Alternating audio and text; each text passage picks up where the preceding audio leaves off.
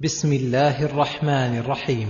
ألم تر كيف فعل ربك بأصحاب الفيل؟ أي أما رأيت من قدرة الله وعظيم شأنه ورحمته بعباده وأدلة توحيده وصدق رسوله محمد صلى الله عليه وسلم ما فعله الله بأصحاب الفيل الذين كادوا بيته الحرام وأرادوا إخرابه فتجهزوا لأجل ذلك واستصحبوا معهم الفيلة لهدمه وجاءوا بجمع لا قبل للعرب به.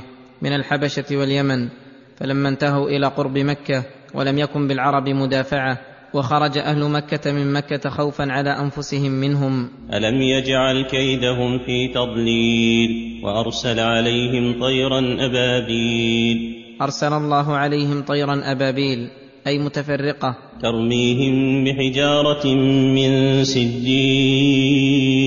تحمل حجارة محماة من سجيل فرمتهم بها. وتتبعت قاصيهم ودانيهم.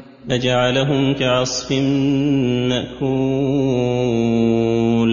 فخمدوا وهمدوا وصاروا كعصف مأكول. وكفى الله شرهم ورد كيدهم في نحورهم.